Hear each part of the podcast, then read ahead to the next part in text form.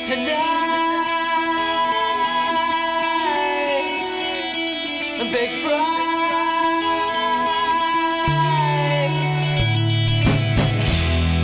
Welcome back, everybody. The Parlotones podcast. This is episode six. Coming along nicely. Six episodes.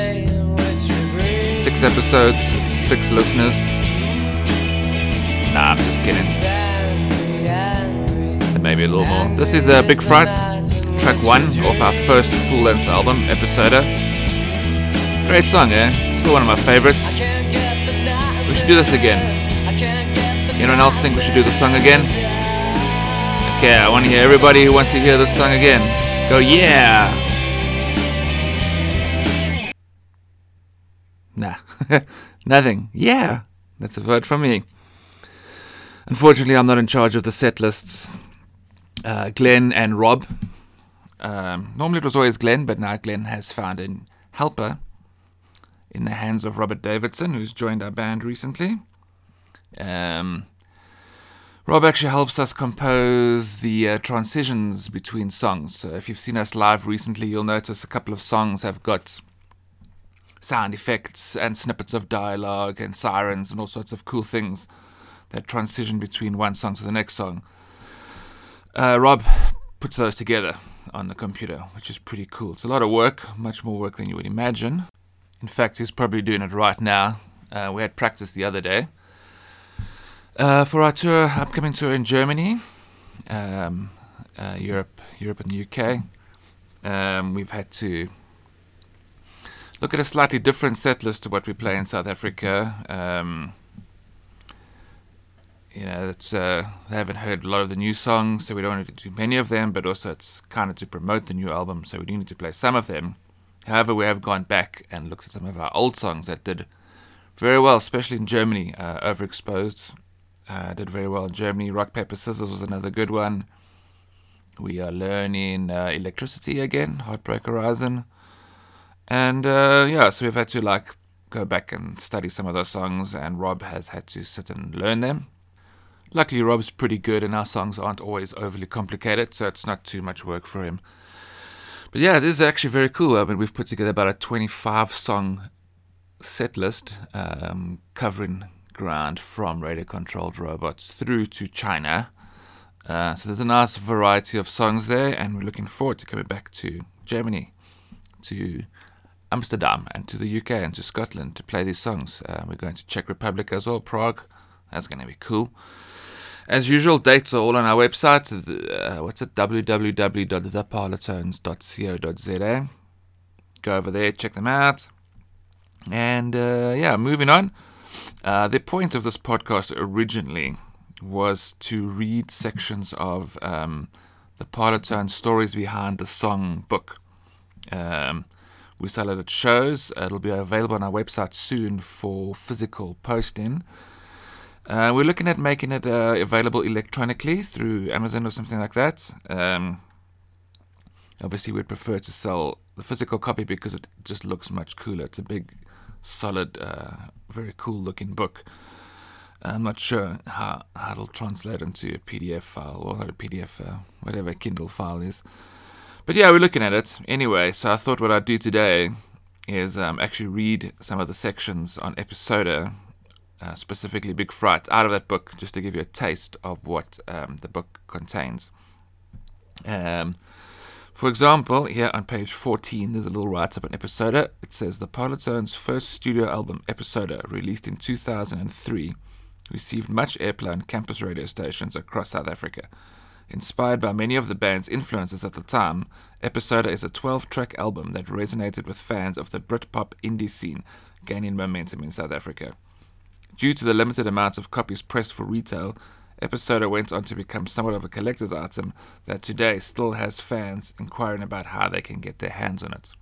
Luckily for you, we have reprinted a few copies and you can now get it at shows, uh, in somewhat limited amounts. We don't have hundreds of them, but it's definitely worth grabbing a copy. It's still a great album. Obviously, if you prefer, you can uh, go stream it on uh, Spotify or Apple Music, any of those, uh, um, any of those platforms. It's all there.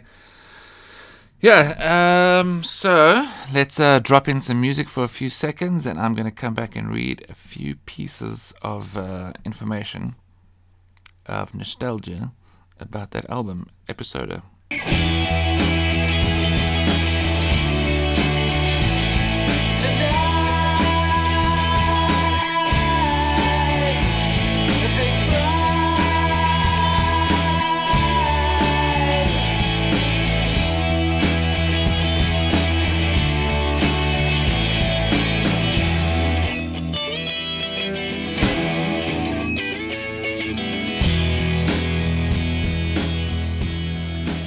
Yeah, cool, man. All right, so let's see if I flip over to page. What are we on?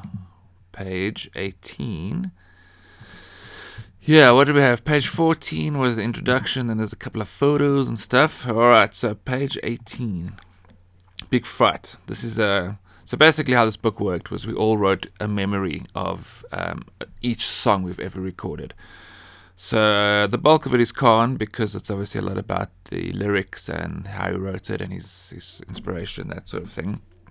However, all of us have got um, some sort of memory behind each song, which is pretty cool. You get like an overall perspective of where we were as a band, what we were thinking. I mean, we were all in our twenties back then, so we were a bit younger than we are now, you know. Now we're all married with kids. Our perspectives on life have changed a little. So, but uh, I love that these thoughts are timeless and... Um, Nah, nah.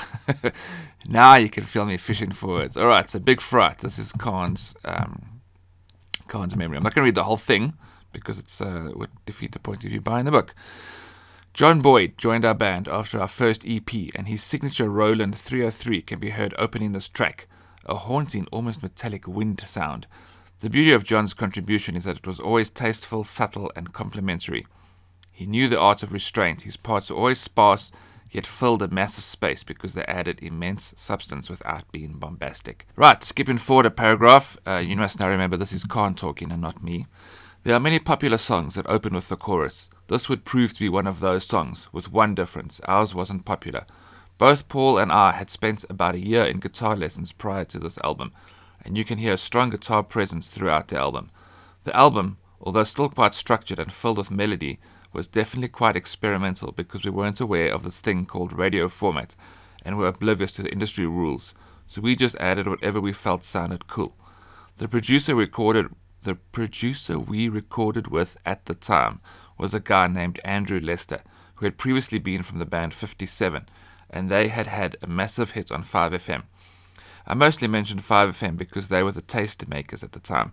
They played fresh, original music, whereas most of the regionals played classics from the eighties or songs that were hits two or three years previously. five F M was the station that created a buzz around local artists. I remember Andrew turning to us after we played him the demos and, flipping the page, even completed the album. Oh yes, so Andrew Lester turned to us after playing him the demos and after we had completed the album, saying, "There's no single on this album. five F M is not going to play it." We, of course, were filled with ignorant ambition and excitement over the fact that we were doing our first full-length album, and so dismissed his predictions as beep. Guess what? He was right. Not one single song off Episoda got playlisted. Right, so that's Karn. He does continue on a little bit about the lyrics, um, something about sleep paralysis, which is very interesting.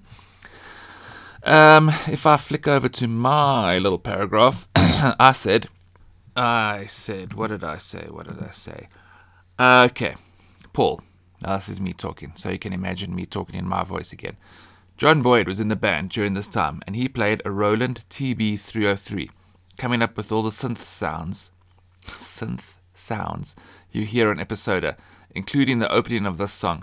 I still love this album. It just sounds like a band jamming in a room. It was early days, and we were young, dumb, and full of riffs. Except for John, he was old. I'm still surprised when I hear some of the stuff we played. How on earth did we come up with it? We didn't overthink anything, we just played whatever sounded good. So yeah, that's the kind of thing you can expect to read about almost every song. Um, we've all got different memories. Like in this one, Glenn mentions how the drummer from another band we used to tour with would get up on stage and rap with us during the song, which was obviously one of those uh, young, naive things we were just doing when we were young. I mean... you're in a band, you're on tour, you can do whatever you want. I mean, why why do you have to worry if uh, someone decides to come rap with you? We thought it was cool. I mean, maybe it was. Who knows? It might have planted the seed of that rap collaboration we did with Kuli China a few years ago. But who knows? Maybe some of you at those shows, you remember the drummer from the Finkelsteins, Gomez, getting up on stage and rapping with us. If you do, give us a shout. Hopefully you've even got a photo of it. Now, that would be cool. All right, but um, the other thing I wanted to do in this episode, and I know we are running a bit long now. We're coming up on eleven minutes already. Um, I'm going to read a chapter out of the book I'm busy writing, which is now called I'm Dancing Inside, officially, uh, which I'm releasing a month at a time on Patreon. I've talked about that before, so I won't go back into it now. Um, I'm just going to read a little bit of what I wrote um, around the same sort of time when we were recording Episoda um, with Andrew Lester. So I'm going to pause here. I need to back up the music a little, or it's going to start playing while I'm talking, and I need to go to the document and open it. Be back in a minute. Pause. Not pausing. And I'm back. Real technical genius we got here. All right, so here we go. This is, again, in my voice, so you can imagine me talking in my voice. A band called fifty-seven was doing fairly well on radio at the time with a song called Projection Man, until they were suddenly dropped from their record label. We weren't sure what had happened, but John got in touch with a singer. His name was Andrew Lester, and he had built a studio at his home. fifty-seven had recorded their E P and their full-length album, full-length album themselves at this home studio, and we thought it sounded great. We had a meeting with Andrew, and he agreed to record a full-length album for us for twelve thousand rand. Quite a good deal, considering what we spend on recording albums these days. It was still a large amount of money. Sovereign told us, Sovereign was our record label at the time, Sovereign told us they couldn't pay for the recording, so we got the money together on our own and couldn't wait to get into studio. We were excited about the songs we had written and were full of creativity. We went into studio with Andrew Lester as producer sometime in two thousand three. The producer is there to guide the band in studio, overseeing the studio sessions and discussing and helping to choose which songs should be recorded. And here's the song. Let's just listen a bit.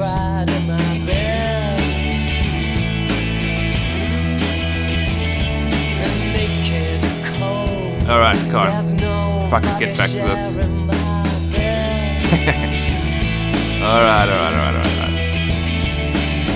I tell you, recording these things is not as easy as I thought it was going to be. Okay, where were we? Recording with Andrew Lester. We had a great time in Andrew's studio, and I think you can hear it if you listen to the album. It was quite a rough recording and definitely doesn't sound as polished as the later albums we recorded. We experimented with a lot of things that were new to us, like running John's keyboard through fuzz pedals, or distorting the bass gu- or distorting the bass guitar and sliding it up and down a microphone stand. Listen to the opening of Where Do We Go From Here to hear this effect. And would leave in mistakes and studio chatter. All the guitar parts were recorded through a Line six amp, using mostly our own pedals for effects. I had quite a decent selection of pedals by then. I was using the Line six distortion modeler, which had cost me a whopping two thousand five hundred rand back then. I had to get a credit card just to pay for it. I also had a Boss Digital Delay, the D D three, I think it was, the Purple Boss Analog Delay, the D M two, and a Karl Martin Tremolo vibe. I'd bought the Tremolo purely because someone told me that's how Radiohead got some of their weird sounds. It quickly became my favorite effect, and I tried to use it in every song. You'll hear it all over Episoda and Radio Controlled Robots. And I believe I've talked about Tremolo in a previous podcast episode. Right, so um, that's uh, I think that's good for today. We are on fourteen and a half minutes. Um, hope you're all enjoying this, and uh, we will see you on tour soon. We've got band rehearsals, we've got songs to learn, and visas to acquire. And um, yeah, we will see you on the road soon. Unlikely that you will be hearing any songs of Episoda, but I will let the uh, remainder of Big Fright play out. And you guys must have a good week. Cheerio, this is Paul from the Parlotones, and we will see you soon. Cheers. Evil, vicious is the big fright of my-